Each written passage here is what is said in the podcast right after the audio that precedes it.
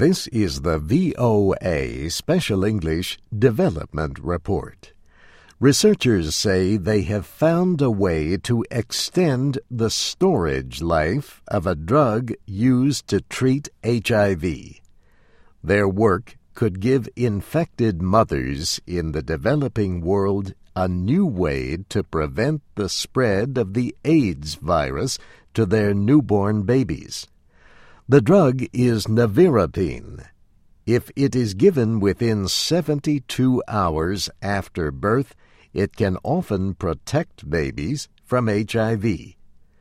Researchers at Duke University in North Carolina have developed a small pouch made of foil and plastic. They say current tests show that the pouch can safely store the drug for as long as four months. But they expect that final results in October will show it can keep the liquid stable for up to 12 months.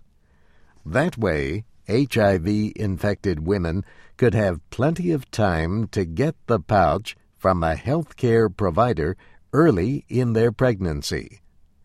Carolyn Gamache is a biomedical engineer at Duke who worked on the project many mothers deliver at home in sub Saharan Africa, and it's very difficult for them to get to a hospital or clinic, which may be miles away in that time period. And so we are proposing to give this pouch to mothers in their first or second trimester when they come in for their first antenatal care visit. And then they would take the pouch home and they'd have it at their hands uh, at the time of delivery. The idea is that mothers would pour the liquid into the baby's mouth as part of an HIV treatment program. The drug company Boehringer Ingelheim developed nevirapine. It says one dose of the medicine, given to mother and child, prevents the spread of HIV in more than 50% of cases.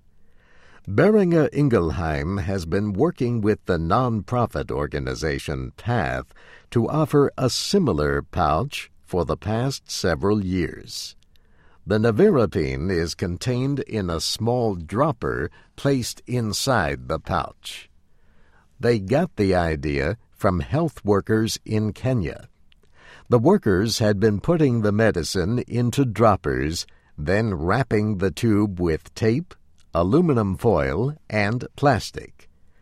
Path designed a foil pouch that could keep the medicine stable for up to two months. Adrian Berman is with the Path office in Seattle, Washington. She says the pouch is an important tool for preventing the spread of HIV from mother to child. She noted a United Nations report that in 2008, about 430,000 babies were born with HIV.